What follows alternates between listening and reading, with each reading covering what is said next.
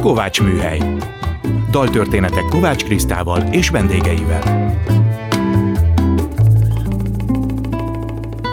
Szeretettel köszöntöm a Kovács Műhely hallgatóit, Kovács Kriszta vagyok. Először is hallgassuk meg mai daltörténetünk témaadó dalát. Leonard Cohen Chelsea Hotel című számát Kern András számára magyarította Fábri Péter.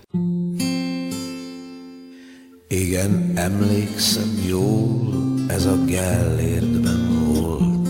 Szabad bátor volt, édes a szád.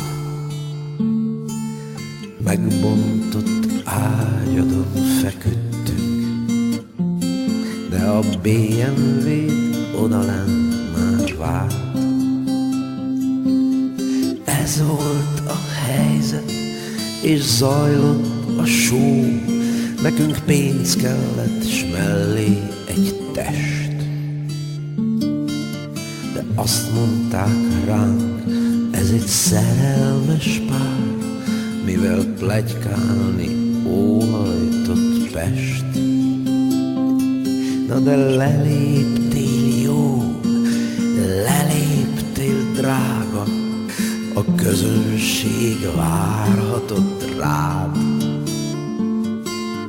Leléptél, sose hallottam tőled,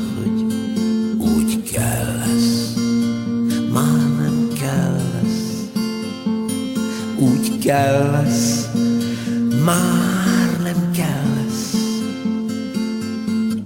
és hasonló ócska dumát. Igen, emlékszem jól, ez a Gellértben volt. Te már korábban legenda lettél. Mondtad, egy srác kedvemét kivételt tettél. Ráztad az öklöd, hogy lázadjunk fel, hogy a szépek úgy elnyomnak minket. És azt mondtad, jó, persze csúnyák vagyunk, de a zenénk az mégis a miénk. Na de leléptél jó, leléptél drága,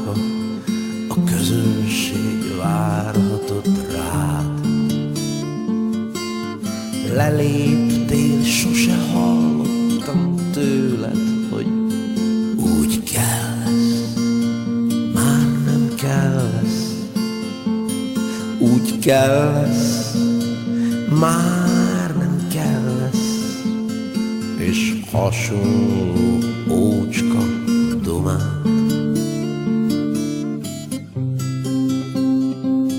Neked színpad volt minden, a kád és az ágy, ahogy megfogtál akár egy hangszert. Igen, emlékszem, jó, ez a Gellértben volt, és már el is volt adva Szeretettel köszöntöm első vendégemet, Kelecsényi Kristóf építészettörténészt. Jól mondom? Szervusz, igen. A Klubrádió utcafront című műsorának állandó szakértőjét. Szia Kristóf! Szia!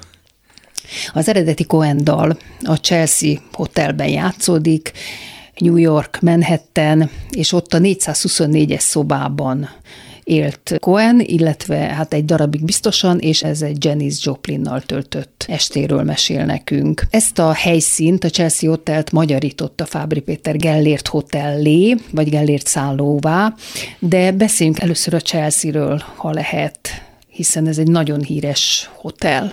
Mit kell róla tudnunk? Igen, mondjuk épp az a, ez egy olyan tipikus eset, amikor magának az épületnek úgy a rárakódott történeti rétegei, és az, hogy ott kik fordultak meg, azért az egy fokkal, az vagy nem csak egy Igen. fokkal, de érdekesebbé teszi. Ugye én is itt, ahogy készültem, elolvastam újra róla pár dolgot, és hát elképedve olvastam azt a névsort, ami, akik itt megszálltak, illetve hát éltek igen tulajdonképpen, hiszen, hiszen ők a hotelben nem abban az értelemben szálltak meg, ahogy mondjuk mi, hogy oda megyünk 3, 4, 5, 6, 7 napra, hanem hát itt ugye gyakorlatilag hónapokon, éveken keresztül lehetett élni. Ez egy nagyon érdekes történet sok szempontból. A, ugye ez a Chelsea nevű város részében van New Yorknak, és az 1880-as években épül föl ez, a, ez az épület, nem is hotelként, hanem egy úgynevezett koopként, ami ugye tulajdonképpen a, a társas házat jelenti az angolban, de persze kicsit más értelemben, mint ahogy azt mi manapság itt Budapesten uh-huh. vagy az országban használjuk. Tehát ez tulajdonképpen egy ilyen a korabeli tulajdonviszonyokban eléggé újító megoldás volt, mind az építkezés finanszírozása, mind pedig aztán az ottani élet szempontjából. Rengeteg olyan szolgáltatás volt ebben az épületben például, mosoda, házi szolgák, stb. stb., amiket igénybe lehetett venni az ott lakóknak, és akik itt laktak, vagy lakást tulajdonoltak, ugye nyilván ők is inkább ugye időszakokat töltöttek csak itt, és nagy-nagy mozgás volt. És ez a, ez a formula, ez végül is a, a 20. század elején tönkre megy, mégpedig azért, mert amennyire én tudom, a New Yorki színházi széna, a, a színház negyed, az akkoriban mozdul el erről a részről inkább a Broadway felé, és nagyon, már a kezdetekben ez egy művész szeti, tehát tulajdonképpen rengeteg alkotóművész, színházi szakember, írók éltek itt, és nyilván ez egy, az, hogy ennyire elmozdult New Yorknak ez a színházi tengelye, az egy más megvilágításba helyezte az egész épületet. Az építészetéről egyébként annyit, hogy... Vörös téglás, ugye? Vörös, igen, tehát ezt úgy kell elképzelni, egy vörös téglás ház, szürke tetővel, prózaian szólva baromi nagy kéményekkel. Ez úgynevezett az angol, illetve amerikai építészet történetben ez a Queen Anne style, Anna királyné stílus, ez a viktoriánus építészetnek az egyik időszaka a 19. század végén, uh-huh. amikor ez a ház megépül, és tulajdonképpen az, a, az az érdekes benne, egy építészeti szempontból, és nagyon sok New Yorki, meg amerikai nagy, magas épületnek az az érdekessége, hogy hogy a, a, az alapvetően nem ilyen arányú, nem ilyen magasságú épületekre létrejött építészeti elemeket, kéményeket, párkányokat, tetőket, egészen egyszerűen karikatúr, már-már ilyen karikaturisztikus nagyságúra nagyítja azért, hogy a tizen sok emeletes házak megépülhessenek, és ezt, ezt tudják. Ezt Van egy híres lépcső benne. Az milyen funkció? Bizony, egy nagyon egy fantasztikus, ugye 12 emeleten át ívelő lépcső, azért ezt el lehet képzelni, hogy Budapesten 7-8 emeletes lépcsőházak azok, amik mondjuk így a, a legnagyobbak abban az értelemben, hogy mondjuk a történeti építészet hozta őket uh-huh. létre. Ez egy, ez egy fémszerkezetes lépcsőház, Aha. öntött vas korlátja van, és ja. öntött vas szerkezete,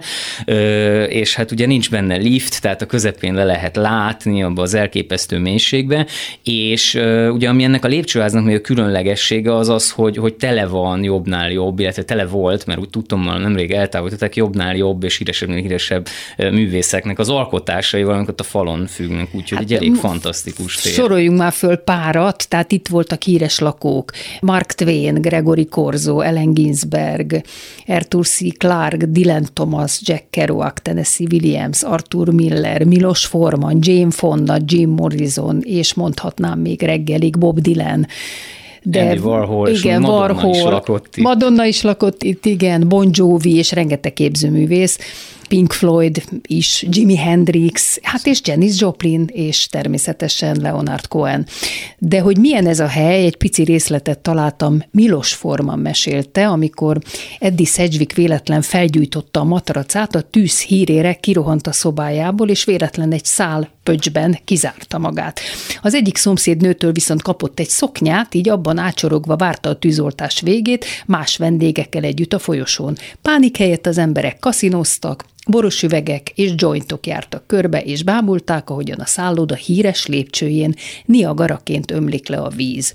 Amikor a tűzoltók elmentek, hálóruhában másztak le a lakók a Chelsea alján található spanyol étterembe, és ott szórakoztak tovább. Hát ez a sztori mondjuk eléggé elmondja, hogy milyen volt ez a hotel. Na most térjünk át a Gellért szállóra. Ez mikor épült? Hogyan? A Gellért ugye abból a szempontból ugye egy más történet, ugye, hogy ha, ha abban kezdünk el gondolkodni, mondjuk van-e Budapesten párhuzama ennek a Chelsea Hotelnek, akkor, akkor nagyon nehéz lenne nem, találni nyilván párhuzamot. úgy nem. A Gellért maga ugye egy az úgynevezett sáros fürdő helyén jött létre, ez onnan kapta a nevét, hogy a vízzel együtt egy ilyen a termál mellékhatásaként keletkező ilyen, ilyen egyébként gyógyhatású iszap is föltört belőle még valamikor a 17.-18. században. És aztán ez az épület, aminek egyébként törökkori részei is voltak, ez akkor mondják rá ki a halálos ítéletet, amikor a Szabadság híd 1893-tól 96-ig épül. Ugye ott rendezni kellett a Gellért, mai Gellért tér környékét, megváltoztak a terepviszonyok, tehát nem volt maradása ennek az épületnek egész egyszerűen, és így kerül tulajdonképpen a, a forrás is a főváros tulajdonába, aki végül is aztán maga kezd el nem sokkal később építkezni ezen a területen. 1905-ben kiírnak egy építészeti tervpályázatot, amit a Sebestyén Artur és a Hegedűs Árminnak a közös terve nyer meg, ők kapnak egy első díjat, illetve egy második díjat kap a Sterk Izidornak a terve. Akkor ezt úgy ítélték meg, hogy tessék összeállni, így a három építész, és tessék megcsinálni együtt a fürdőt, mert mind a két tervben nagyon jó gondolatok vannak.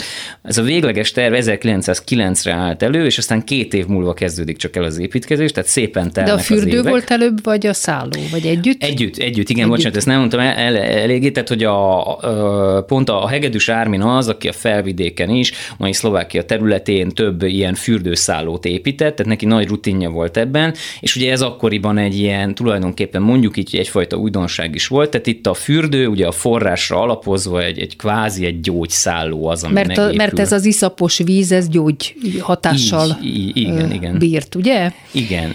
És aztán 1911-ben megindul az építkezés, már akkor kicsit vontatottan halad, és aztán kitör az első világháború, úgyhogy végül csak a világháború végére 1918-ra fejezik be, még állítólag orosz hadifoglyok is dolgoztak az épületen, nyilván a háború alatt mondjuk a katonaság elvitt minden fémet, úgyhogy nagyon nehéz volt alapanyagokat beszerezni, és ennek ellenére egyébként, hogy ez egy háborús időkben megépült szálloda, hát a korszaknak és Budapestnek a, a leg, leg, legmagasabb követelményeknek is megfelelő szállodáját sikerült itt létrehozni, amin egyébként élcelődtek is, hogy a főváros maga miért épített ilyen luxus szállodát tulajdonképpen. Ez itt a Kovács Műhely, Kelecsényi Kristóffal beszélgetek a Gellért szállóról, és a beszélgetés elején a Chelsea Hotelről. A gyógyfürdő az egy nagy vonzerő, de hol van az ősforrás, mert úgy hallottam, hogy oda időnként el lehet menni, és meg lehet ezt nézni, ugye? Vagy az nem? ősforrás az szerintem nagyon mélyen, több ezer méter talán.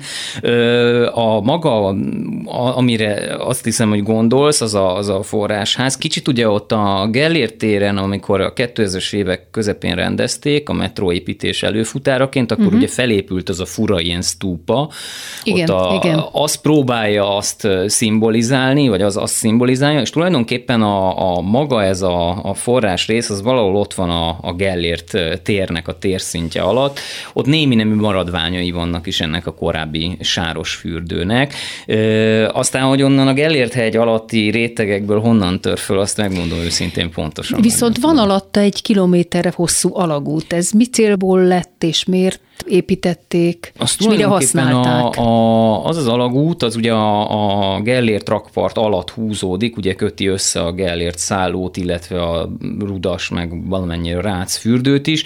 Hát ez többek között egyébként a, a fürdők közötti víz megosztás és víz cserének és minden ilyen dolognak a, a, arra van, hogy ezeket, ezeket meg lehessen oldani, hiszen ugye ez egy alapvető probléma volt mindig is. Például a Margit szigetnél is ugye ott is van termálforrás, nagyon szkeptikusak voltak először a, a még az 1860-as években, hogy egyáltalán elvihető-e a meleg, egy kicsit odébb a meleg víz, hiszen a problémát jelentett, hogy szigeteljék ezeket a csöveket. Ezen kívül azt is tudjuk, hogy ezek a, ezek a csövek, ezek a vezetékek, ugye az a víz, ami föltör, az bizony megeszi a vasat, az alumíniumot, mindent megesz, tehát időről időre cserélni, karban tartani kell ezeket gyakran.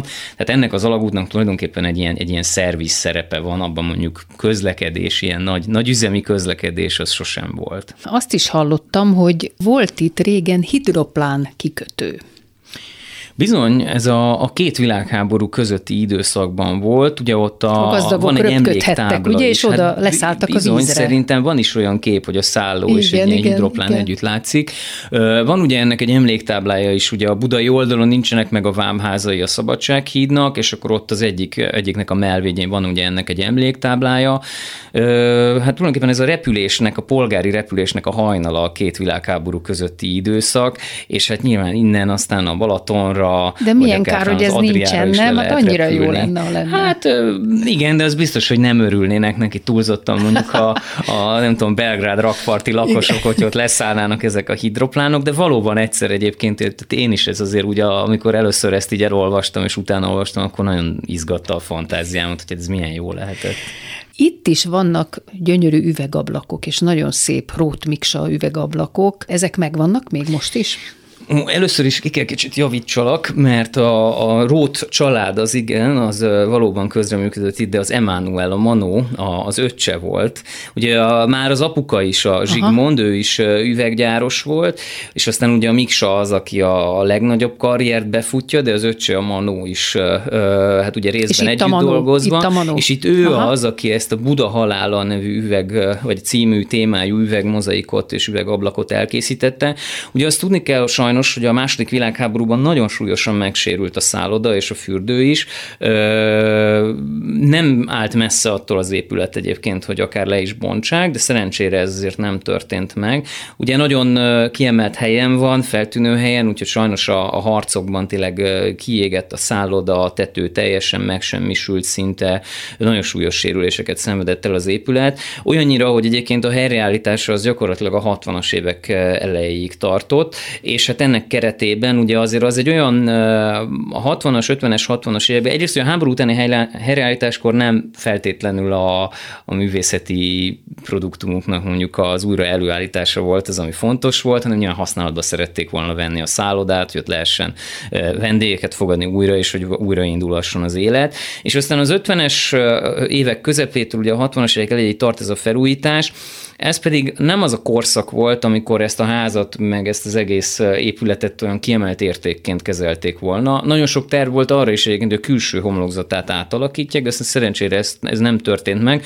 viszont nagyon-nagyon sok belső rész az, az modern, tehát a 60-as éveknek megfelelő formában lett helyreállítva, ami aztán ugye a közelmúltban zajlott belső helyreállítások során némely helyen kicsit visszanyúltak a történeti eredeti állapotokhoz, de más helyeken pedig, ahol mondjuk erre nem volt lehet lehetőség ott nem. Tehát sajnos ma már ezek a, ugye az üveg az egy nagyon sérülékeny műfaj, hát úgyhogy sajnos az, az majdnem mindenütt tönkrement, és hát itt is, ha jól tudom, akkor megvan még néhány, tehát van, ami megmenekült, illetve csináltattak is újakat, de, de például pont ez a, ez a Rót Manó által készített Buda halála, ez nem maradt meg, ezt csak fotókról ismerjük. Én főiskolás koromban jártam a gőzfürdőbe rendszeresen, ott nagyon jó volt a szauna, és az nagyon élvezetes volt. Most nagyon rég voltam már a Gellértbe, de azt olvastam, hogy már 1927-ben megcsinálták a hullámfürdőt, ami hát akkor nyilván egy szenzáció volt. Igen, ezt, ez, ez, ez, ez, ez, ez egy fontos dolog, hogy ugye először csak a szálloda épül meg a, a tulajdonképpen a, azokkal a gyógyszolgáltatásokkal és belső részekkel vizes részekkel, kátfürdő, stb. stb., amik, amik hozzátartoznak ehhez. És ugye a ez gyógyításhoz, a, igen. igen. Igen, és ami kicsit a, a strandosabb, a szabadidős az ugye ez a 1926-27-ben történik meg a bővítése. Ugye akkor a Trianon utáni Magyarországon egy idő után eléggé kulcskérdés volt a turizmus fejlesztése, ugye ennek az egyik zászlós hajója volt Budapest, és, és hát többek között ugye erre a fürdőkultúrára és a, a, a vizekre alapozva igyekeztek ezt megtenni, 26-27-ben épült meg az a, az, a, az a külső medence rész, azzal a hullámmedencével együtt, ami ma is megvan. Azért itt is voltak híres vendégek, egy párat itt is felsorolhatunk, hogy kik szálltak itt meg, Yehudi Menuhin, Richard Nixon, Reza Pahlavi, Anthony Quinn, Marina Vladi, Jane Fonda, Pablo Casals, de tényleg rengeteg, de a maiak közül például Andrew Lloyd Webber és Zsigmond Vilmos is itt szállt meg, sőt, el is neveztek róluk lakosztályokat, azt hiszem. Hát. E, de azt is olvastam, hogy Gundel Károly 20 évet itt volt, és egy csomó híres ételt itt talált ki, ez a fogas Rotermére, nem tudom, hogy jól mondom-e, a Bakonyi gomba és a Pittsburghi borjuborda. És hát azt is tegyük, hogy én hozzátenném, hogy nagyon érdekes, de hogy most olvastam én is, hogy viszont az előzmény, tehát a, a sáros fürdőben Igen. viszont Alexander Dumas fordult meg, amikor Magyarországon járt az 1860-as években. És egyébként az a nem meglepő ebben a vendéggárdában, hogy tulajdonképpen amikor 1961-ben átadják a felújított szállodát, akkor ez Budapest első számú szállodája uh-huh. is lesz. Uh-huh. Ugye a Dunaparti szállodasor az ugye megsemmisült a második világháborúba, és pont a 60-as évek elején, közepén kezd ugye épülni a Duna Interkontinentál, ami aztán az első számú szálloda lesz, de ugye annak az átadása még évekre van, tehát van egy olyan időszak a 60-as években, amikor a Gellért abszolút az első számú hotel a budapesti vendéglátásban. De nyilván akik egy ilyen patinás környezetet keresnek, azok most is a Gellértbe fognak menni, úgy gondolom, mert azért az, az egy olyan nagyon-nagyon jó hely. Biztos tudod, hogy a hegyet, mármint a Gellért hegyet, a 17 századtól a boszorkányok gyülekező helyének tartották, és nagyon sok utalás van a Gellért hegyi boszorkányokra a boszorkány perekben, de például Csokonai Vitéz Mihály így írt erről. Azt tartja az együgyű nép, hogy a vén banyák éjszakánként megnyergelve az embereket a Szent Gellért hegyére járnak borsért. Te mikor voltál ott? Most a szállóba, ja, illetve szállóba, a fürdőben? Hát a szállóban sose szálltam meg, és hát megmondom őszintén, a fürdőben egyszer voltam édesapámmal, szerintem ezelőtt egy olyan 8-10 évvel. Állítólag ott van az a gyönyörű pesgős, az az emeletes rész. Az régen Olvastam, hogy, volt. hogy igen, úgy is néz ki gyönyörű, hogy ott ki lehet nyitni állítólag a tetőt, vagy régen úgy ki lehet. Régen nem ki tudom, lehetett, hogy most ki lehet. És szerintem talán most is ki lehet nyitni. Ezek a nyitható tetők tulajdonképpen nem, nem, nem olyan óriási műszaki probléma, ugye nagyon sok helyen például a mozikba is ugye pedig, ez előfordult. Pedig milyen isteni. És hát és igen, most valahogy a... ez, ez, ezek már elmúltak, nem is értem, hogy Mi miért klimatikus nem. viszonyaink között ez egy abszolút jó, jó találmány. Pedig egyébként. nagyon jó találmány. Hát köszönöm szépen Kelecsényi Kristófnak, hogy a utcafront mellett a Kovács műhelyben is vendégeskedett. Szia, nincs mit, szia, Kristóf. És most jöjjön ugyanerről az Engem vársz című Kern András albumról a Most először Pestet című Leonard Cohen dal Fábri Péter magyar szövegével.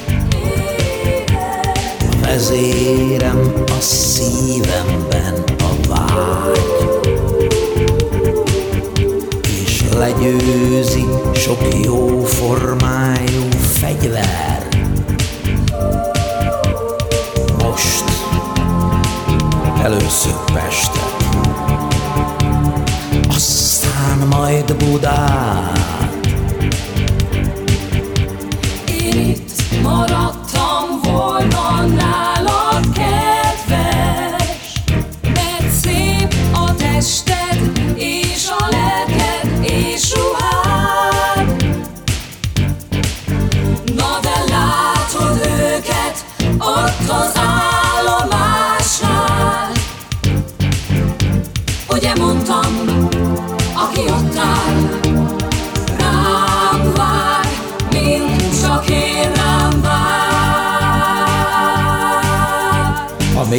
vesztes voltam, bírtál, Most aztán nagyot nézel, mi lettem. Azt hitted ismersz engem De nincs erőd felettem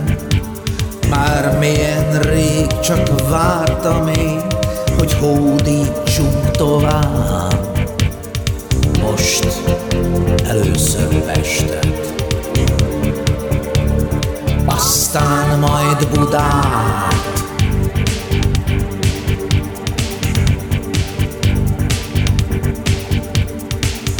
tetszik a divat biznisz, mister. Nem tetszik a diszkont áruház. Nem tetszik, hogy megvenné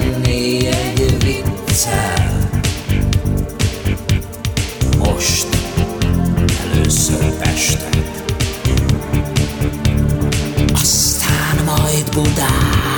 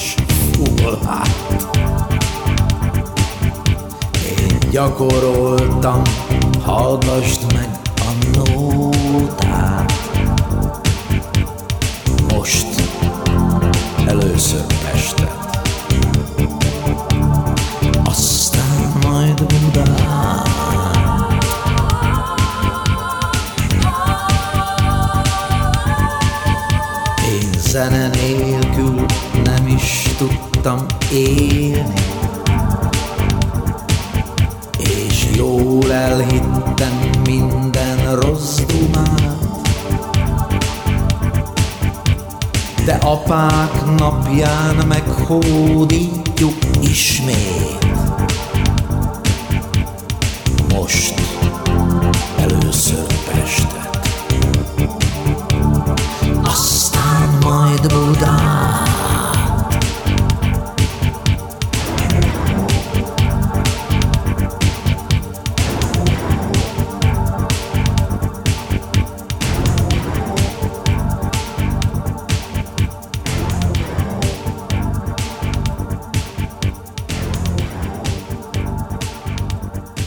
Második vendégem telefonon Flash Tamás, a Magyar Szállodák és Éttermek Szövetségének elnöke. Jó estét kívánok, örülök, hogy itt van a Kovács műhelyben. Jó estét kívánok, és a hallgatókat is üdvözlöm. A műsor első részében a Gellért szállót jártuk körbe. Önt a többi budapesti szállóról szeretném kérdezni, főleg a patinás régi szállókról szeretnék beszélgetni. Elsőként kezdjük az Asztóriával, ami a város közepén van. Itt volt valaha ugye a város keleti bejárata, a 60 kapu, ami egy toronyból, meg egy rondellából állt. Ide épült aztán a szálló, de vajon miért bontották le ezt a kaput, tudja? A szállodánál? Igen, igen, igen. Hát nézze, pontosan nem tudom, azt feltételezem, hogy iszonyan útba lehetett. igen, igen, igen. És a szálló az milyen stílusban épült az Asztória? Azt tudom, hogy nagyon sok modern dologgal volt akkor felszerelve, mert ilyen 12 körül épült, 1912-14 között, és hogy központi porszívó volt, és központi fűtés volt az épületben. Igen, talán ez az első szálloda volt, ahol központi porszívó volt igen, igen. Magyarországon. De Európában se lehetett nagyon sok. Igen, igen. Aztán a szocializmus alatt nagyon felkapott hely volt, hiszen innen ment Cigány Györgynek a játék és muzsika 10 percben című adása. Na most, ha megyünk tovább ezekbe a patinás régi szállóknál, hát a volt Britannia szálló, ami most Radisson Blue Béke Hotel névre hallgat, azt hiszem. Ugye, jól mondom? Így, pont, pontosan Radisson Blue Béke Hotel, és ugye érdekessége ezeket a szállodákat, ahogy sorban említi, ugye a Gellért, az Astoria, Radisson Blue, mindegyik most jelenleg ugyanahoz a szállodalánchoz, a Danubius lánchoz tartozik, tehát tényleg sok szép patinás ház van itt. Ugye a, a, a békeszálló az hasonlóan egyébként az Astoriához az is híres volt a bárjáról. Ugye ebbe az, ebbe az időszakban nagyon működtek az éjszakai bárok, amit úgy kell elképzelni, hogy táncolni jártak oda az emberek, tehát 40-50 éves korosztály táncolni járt ezekre a helyekre, és hát ugye a békeszálloda volt az egyik leghíresebb, az Orfeum bár. Orfeumban, igen, igen, igen. Hát itt viszont mindenféle tematikus termeket építettek, tehát volt a Zsolnai kávéház, azt hiszem ez meg is van, söröző, borozó, sőt, úgy, úgy olvastam, hogy Móra Ferencnek külön szobája volt. De miért? Ugye ebben az, időszakban az volt az érdekes, hogy nagyon sokan szállodában laktak. Uh-huh. Akár híres ember, akár gazdagabb ember, ugye a szállodában teljes ellátás volt, ugye viszonylag más körülmények voltak ebben az időben, és hát ez egy jó dolog volt, hogy ott mostak, főztek az emberre, személyzet volt, takarítottak, és különösen férfiak között jellemző volt egyedülálló férfiak, hogy beköltöztek ezekre a helyekre, és ott töltöttek vagy az egész évet, vagy hosszabb időszakot. Igen, hát Molnár Ferenc is híres volt, hogy ő is mindig szállodákban lakott, New Yorkban is. Itt volt egy 500 fős kupolaterem, ami sajnos aztán eltűnt, vagy nem is tudom, lebontották, és itt volt egy gyönyörű-gyönyörű üvegkupola, de ez most is látható. Igen, ennek az üvegkupolamnak a maradványa, illetve helyreállított része most is látható, ez tényleg csodálatos volt, és hát hosszú ideig ugye a magyar ipar remeke a Zsolnai kávéház, ahogy ön is említette, ott volt ebben a, a, a szállodában, és hát ugye nem csak a, a, a csészék és poharak, hanem hát bizony zsolnai mintás csempéket és cserepeket is lehetett látni sok helyen, úgyhogy ilyen szempontból ez a szálló a, a zsolnai gyárnak egyfajta reklámhordozója is volt hosszú időn keresztül. Pont a Gellértben is volt, hogy szét lehetett nyitni a tetőt ott a igen, nagy medencek fölött, hogy itt is volt egy az üvegkupolát gomnyomásra szét lehetett nyitni, de ez ma már ilyen nincsen, ugye? Ma már ilyen nincsen. Hát ugye itt volt egy-két ilyen, ilyen épület és terem Budapesten, ugye most szállodákról beszélgettünk, de hát igen, volt igen. szikramozi is ilyen volt, igen, ugye, igen, ami igen. ma szintén egy úgy szállodának ad otthont egyébként érdekes módon, annak is szétnyitható a mai napig a teteje egyébként ennek a nagy vízteremnek. Ott szálloda van most, nem egy török egy, étkezde? Egész pontosan egy szálloda van, van benne egy török étkezde is, úgy ahogy ön mondja, de van benne egy terem, ami most egy ilyen interaktív játékszoba, annak a helyén is, ahol annó a szikramozi volt. És aztán egy rövid ideig színház is volt, és annyira sajnálom, így, hogy ez nem maradt meg egy színház is volt, és az, ez a kinyitható tetejű terem, ez most is megvan, és most egy gyerekeknek szóló interaktív játszótér van benne. És ki lehet nyitni a tetejét tovább? Ki is. lehet nyitni a tetejét, és egyébként ez a T62 szálloda belsejében van. Értem. Azért T62, mert a Terészkörút 62-ben található, ugye? Igen. Ezt lehet találni ebből. Na most, ha beszélünk tovább a békéről, hát akkor még a Britannia volt a háború előtt, és a 30-as években ide járt Kosztolányi, Karinti, Babics, Móric, Tersánszki, Józsi Jenő, Csinszka, a Kassák házaspárt, Nagy Endre, rengetegen, sőt a nyugat barátok köre is itt működött. De mi lett a sorsa a háború után? Ezek a szállodák akkor abban az időben azért nem volt belőlük olyan sok, mint manapság, és nagyon sok étterem is kedvelt találkozó helye volt az akkori irodalmároknak, művészeknek, és bizony itt találkoztak, ugye jóval kevesebb helyszín volt még, ahol ezt meg lehetett oldani, és hát bizony nagyon sok komoly mű született ezeken a helyeken. A háború után ugye szintén szálloda lett belőle, majd pedig mint békehotel született újra, és a Danubius szállodalánchoz tartozik, és hát a, a szakma legnagyobb örömére egy pár évvel ezelőtt teljesen felújították a szállodának a szobáit és a belső tereit, úgyhogy úgy tűnik, hogy ez a szép szálloda meg fog maradni hosszasan az utókornak. Uh-huh.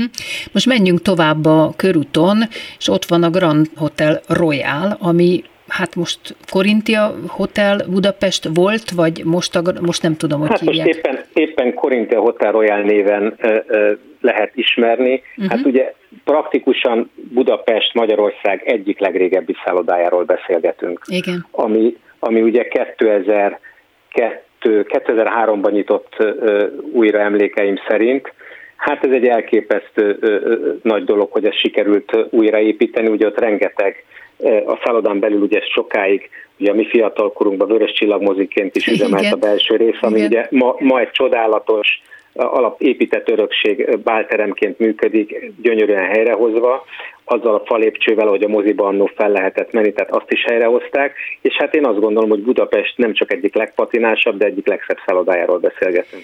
És ott ma bálokat is tartanak?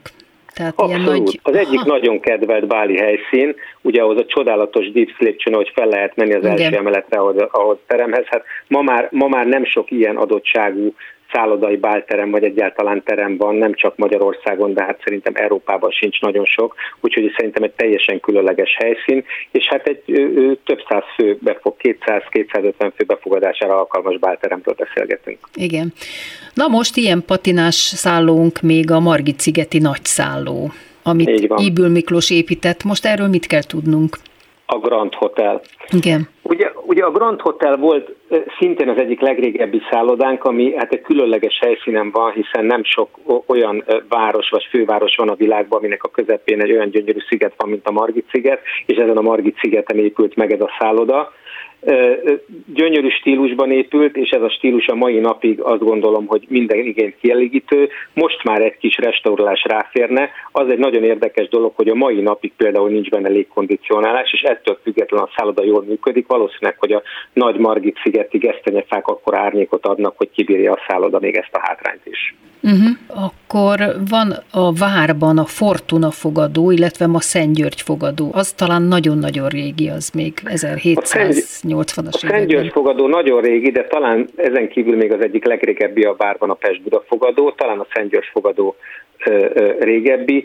A Szent fogadót is egy, egy olyan kb. 10 évvel ezelőtt ö, egy külföldi üzletember megvette és teljes mértékben restaurálta, és egy pici butik hotelt nyitott benne, ami egy rendkívül jó minőségű éttermet is magában foglal, és a turistáknak legalábbis pandémia előtt az egyik kedvenc kis fogadója volt a várban. És mennyire őrizték meg a régi belsőt és a külsőt? A külső teljesen, és a belsőbe is arra törekedtek, hogy megőrizzék, hiszen ott még a szobákban is korhű dolgokat lehet találni.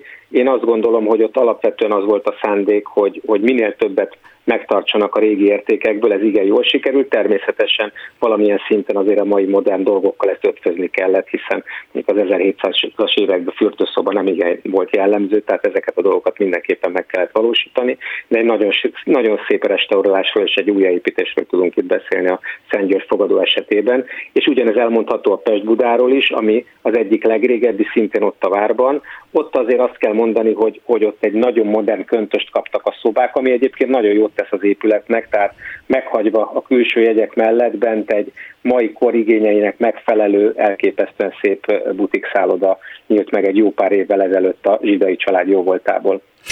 Ez itt a Kovács műhely. Feles Tamással beszélgettünk a budapesti szállodákról. A budapesti szállodáknál ugye a legszebbek, amik ott vannak a Dunaparton. Ezeknek mindig változik a tulajdonosa, az az igazság, hogy én itt már el is felejtett mindig, hogy nekem az Interkontinentál az, meg a fórum, ezek úgy maradtak a fejemben, mint amikor ezeket alapították, de hát nyilván itt a különféle szálloda láncok adják, veszik, hát, felújítják. És sokszor nem is a láncok veszik meg, hanem, hanem befektetők veszik meg, és láncok üzemeltetik. Na most itt a nagy szállodák helyén, hát hiszen egy csodálatos helyszín, itt mindig szállodák voltak? Nem, nem mindig szállodák voltak, gyönyörű épületek voltak, hát ugye leginkább, hogyha a Gresham palotával kezdünk, ami ha szabad ennyi szubjektivitást megengedjek nekem, messze a legszebb így és van, legjobban így van, csodálatos, igen. Egy, csodálatos. Nem csak a Dunaparton, hanem az egész városba. Ugye igen. a Gresham Palota, hát sok minden volt születésétől fogva, és mi Four Seasons-ként kinyílt a 2000-es, 2000-es évek elején, ha jól emlékszem, 2005-ben talán, ugye előtte társasház. Az lakóház volt, igen, társasház. Abszolút, abszolút. Hát az volt az érdekes dolog, hogy sokáig a befektetők, ha szabad ennyi anekdótát elmondani, sokáig persze, a befektetők nem, nem, nem tudták megvalósítani a szállodát, mert a turai művésznő volt az utolsó lakó benne, és ő nem szerette volna eladni a lakását. Azt mondta, hogy ő, ő, ő itt, itt fog élni, ameddig él, és innen nem megy el, így is történt. Úgyhogy a befektetőknek ezután szegény művésznő halála után sikerült megvalósítani Pedig a gondolom ajánlottak neki elég sok pénzt. Gondolom. Mindent ajánlottak, de ez nem pénzkérdés volt, ez, egy, ez a művésznőnek egy el, nem volt szüksége pénzre, elvi kérdés volt, és ez szép dolog egyébként, hogy van, vannak vagy voltak még elvek. Tehát talán a Four Seasons az egyik leg, legszebb, de hát ugye biztosító Igen. társaság volt annak idején, utána a Dunaparti épületek közül hát a legrégebbi ugye a mostani Marriott, ugye, ami interkontinentálként nyitotta meg uh-huh. a mhm. kapuit a 70-es mhm. évek elején, ugye a, a, az újkorban, tehát a, a, a, a 45 utáni érában az egyik első nagy szálloda volt Budapesten, majd pedig utána a volt fórumszálló, ami ma Intercontinental, illetve a Sofitel szálló, ami Hyattként nyitotta meg a kapuit a 80-as évek elején. Ugye ez a, ez a bizonyos nagy osztrák hitelkonstrukció keretében valósult meg, amikor megépítették a Sofitelt, a Hyattet, a fórumszállót, a Merkur Buda szállót a déli pályaudvarnál, ami Penta, és a Novotel szállót, ezek egyszer épültek meg a 80-as évek elején, és hát akkor egy nagyon nagy ugrás volt a magyar szállodaiparban, szállodaszobaszám szempontjából is. Hát igen, emlékszem rá, hogy még fiatal lányként nagyon nagy esemény volt, hogy oda elmentünk, beültünk a Bécsi kávézóba, vagy megnéztük, ott fel volt lógatva egy repülő, most nem tudom a másik szállodába, hogy igen, ez, ez ott van Sofitelben volt, igen. ott van még mindig a helyet. Most igen, Sofitel, ott van a repülő változatlan, és hát a Bécsi kávézó az emblematikus, emblematikus helyszín volt Budapesten, az egy találkozópont volt. Igen, igen, igen. Visszatérve még a Four Seasons-re, hogy ott még most is be lehet menni, és meg lehet nézni ilyen vezetett túrán a szállodát belülről, mert tudom, hogy nyitáskor lehetett. Időszakosan be lehet menni, és hát természetesen az nagyon fontos szerintem elmondani, hogy minden szállodába be lehet menni, akkor is, ha az ember nem ott lakik, és ha más nem, akkor a szálloda lobbyába általában mindenhol van egy bár, le lehet ülni, el lehet fogyasztani egy kávét, és érdemes nézegetni, egy kicsit megpihenni. Ugye az Intercontinental esetében ugye ott a, a korzó, ahova a, nem, nem rossz kiülni, főleg nyári Hogyne. időben, de hát a Four Seasons oldalába is egy nagyon szép éttermet, kávézót valósítottak meg. Most ott is átalakítás történt, most már benn van a, a lobbynak a közepén egy nagyon szép lobbibár, úgyhogy én azt gondolom, hogy ezeket időszakosan azért, ha valakinek van kedve, akár budapesti, akár vidéki meglátogatni. Én nem mondom, hogy ezek a legolcsóbb áru szállodák, de azért egy kávét talán azt gondolom érdemes mindenhol elfogyasztani, vagy egy üdítőt, vagy egy koktélt. Hát most hogy látja, hogy mikor fog visszaállni a Covid előtti szintre az idegenforgalom, hiszen ugye a szállodák a vendégekből élnek? Igen, hát az jó lenne, ha én ezt látnám. Ugye tavaly nyáron azt mondtuk, hogy ősszel már valószínűleg jó lesz. Akkor ősszel éppen nem jó lett, hanem teljesen bezártunk. Akkor mondtuk, hogy már tavasszal jó lett. Tavasszal még nem volt jó. Most megint az őszben bízunk. Akkor tud helyreállni ez a dolog, hogyha helyreáll a bizalom. Hogyha uh-huh. a járványügyi helyzet olyan lesz, hogy és nem akarok negyedik meg ötödik hullámokról beszélni, hanem az fog történni, hogy, hogy úgy fog már kezelődni ez, olyan lehetőségeink lesznek, mint egy normál betegség, amikor ugye influenza járvány idején se zárjuk le a világot, tehát reméljük, hogy egyszer a Covid-dal is most már jutunk oda, hogy nem lesz lezárva a világ, és akkor helyre tud állni, mi azért azt prognosztizáljuk, hogy jövő tavasz előtt nagyon nagy forgalom Budapesten nem várható. Biztos, hogy lehet benne egy javulás, de az, hogy a 2019-18-as éveket lássuk, az, az tavasz előtt biztos nem lehet. Akkor elindulhat majd talán valami jobban de hát a jövedelmezőség még soká fog magához térni. És a belföldi turizmus az tudja pótolni a külföldi vendégeket? Igen, hát ez egy, ez egy nagyon nagy ö, ö, polémia, ami most az utóbbi pár hónapban felerősödött. Ugye a, a budapesti szállodásoknak régi-régi vágya, hogy minél több magyar ember szálljon meg a szállodákba. Hát tessék, Ugye leginkább most a vidékiekre lenne esély. Igen. Az egy nagyon, nagyon, fontos, nagyon fontos része, és azt, azt talán nem tudja mindenki, vagy kevesen tudják, hogy a magyarországi belföldi turizmus, minden, ami Magyarországon belföldi, annak körülbelül a 80%-át a pestiek adják. Tehát eleve van egy ilyen mértékű eltolódás. Tehát a pestiek Budapest... mennek vidékre, és ez ezt így jelenti? Van, Aha. Így van, a, pest, a pestiek mennek Hévízre, Hajdúszoboszlóra, Balatonra. Balatonra és mindenhova, 80%-ba, 20%-ba meg a vidékiek. Értem. Aminek egyébként a legnagyobb része egyébként a Balatonra megy. Tehát az mondjuk nem jellemző, hogy Hévízen valakinek eszébe jut, hogy akkor most elmegy hajószoboszlóra. Uh-huh, uh-huh. Tehát ez egy, ez, egy, ez egy adottság. A másik adottság ugye, hogy, hogy, hogy viszonylag kis ország vagyunk, és Budapest pont a közepén van, tehát valaki minden úgy érzi, hogy valamit Pesten elintéz, akkor két óra múlva úgyis otthon van vonattal, autóval, az infrastruktúra is nagyon sokat változott. A harmadik, hogy néha sajnos a vidéki emberek tartanak a fővárostól, hogy itt hogy itt dugó van, hogy büdös van, hogy a pestiek nem kedvesek. Biztos mindennek van alapja, de én azt gondolom, hogy nekünk akkor van bármilyen szinten esélyünk, hogyha programokat készítünk elő a magyar embereknek, amiért érdemes feljönni Budapestre. Ezt nem csak nekünk kell, hanem egyértelműen ez segítség kell akár a fővárostól, akár a, a, a kormánytól, a turisztikai ügynökségtől. Ez egy közös nagy munka, uh-huh. de ettől függetlenül a külföldi vendégeket, a magyar vendégek soha nem fogják tudni pótolni, mert ez a világon sehol nincs így. Ha mostani 10%-ot meg tudjuk duplázni, akkor 20% lesz akkor még mindig egy igen nagy százalék fog hiányozni, tehát Budapestre vissza fognak térni a külföldi turisták, ebben biztos vagyok, a világ egyik legszebb fővárosa, úgyhogy ebben nincsen semmilyen kétségem, és hát akkor ezek nem csak ezek a régi szállók, amikről beszéltünk, hanem a, most az elmúlt egy-két évben, akár a Covid alatt megnyílt gyönyörű szép új szállodáknak is lesznek vendégei. Uh-huh. Na most az éttermek mennyire mentek tönkre a járvány alatt, és hogyan tudtak túlélni, illetve hogyan tudnak túlélni, akik túléltek? Ne, nem tudjuk még, hogy mennyire mentek még tönkre. Ugye nagyon-nagyon sok, nagyon sok étterem nem nyitott még ki, egyáltalán. egyáltalán. Főleg azok az éttermek, akik a, ugye a bel, főleg a belvárosban lévő olyan éttermek, akik külföldiekre alapozták évek, évtizedek igen, óta igen. az üzletpolitikájukat, de, de azt is kell látni ebbe a helyzetbe, hogy nem, ez függ részben attól, hogy mikor fog elindulni Budapestnek a forgalma, függ pedig attól, hogy egyáltalán mi fog történni, akár munkaerőhelyzetből kifolyólag is a szakmába, mert jelen pillanatban például szakácsból és szobalányból nem lehet találni senkit, tehát drámai a helyzet munkaerő szempontból. Uh-huh. Úgyhogy ez is kérdés lesz, hogy bizonyos nyitásoknak az is gátat fog szakni, hogy nincsen személyzet, aki majd megfőzzön, meg kiszolgálja a vendéget. Tehát ez a következő hónap. Ha már elmentek máshova a... dolgozni nyilván, amikor hát nem tudtak, és van. már nem mennek Pontosan. vissza, ugye? Hát Igen. Nézze, részben, részben van, aki egyáltalán nem akar visszajönni, és vannak olyanok is, akik mondjuk elvesztették a munkájukat hónapokra, és most találtak elfogadható munkát, azt mondja, hogy ő most kivár, megnézi, hogy most akkor lesz bezárás, megint nem lesz, mi fog történni, mert nem akar a közeljövő még egyszer ilyen helyzetbe kerülni.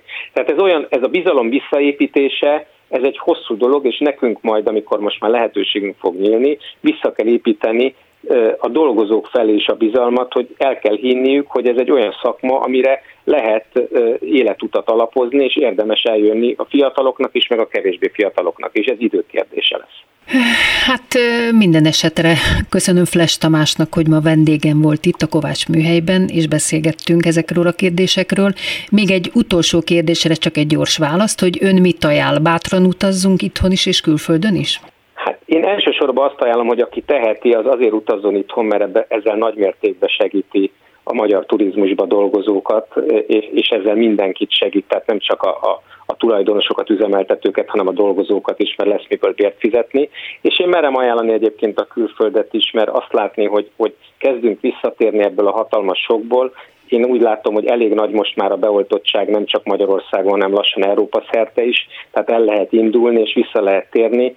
Mi azt láttuk a, a, az egész Covid alatt, hogy ez az utazás, ez olyan szükséglet lett, tulajdonképpen már majd, hogy nem hozzátartozik a maszlói piramishoz, tehát enni, inni és utazni is kell, hogy az emberek vissza fognak ehhez térni, mind belföldön, mind külföld Hát reménykedjünk. Köszönöm szépen, hogy itt volt velünk. Én Viszont is köszönöm, hallásra. hogy itt lehettem, kezit csokolom. És köszönöm hallgatóink figyelmét Pályi Márk munkatársam nevében is. Az adás ismétlése ma este tízkor hallható, majd utána az archívumban is, bármikor elérhető. Hallgassanak minket továbbra is az interneten. Jövő vasárnap Újabb daltörténettel jelentkezik a Kovács műhelyben, ne Kovács Krisztával és vendégeivel. Szirtes Edina Mókus és Fábri Péter szerzeményével indult az Álomfejtés című albumom, ahogy a most következő adás is. Kezdődhet a múlt. A daltörténet az álmokba vezet minket. Két vendégemmel, Diószegi Endre irodalomtanárral és Zaher Gábor orvossal most hármasban beszélgetünk és vitatkozunk majd Csád Gézáról és a morfium és az álom kérdéseiről. Kovács műhely vasárnaponként ötkor, ismétlés este tízkor, majd az archívumban bármikor. Viszont hallásra. És most következik a dal, kezdődhet a múlt.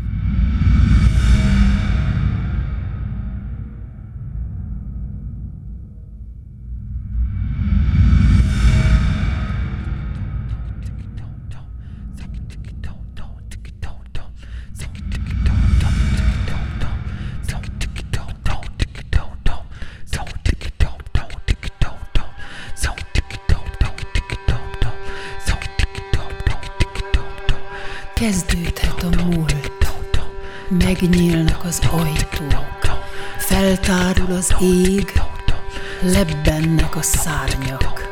Kezdődhet az ég, megnyílnak a szárnyak, feltárul a múlt, lebbennek az ajtók. Kezdődhet a múlt, megnyílnak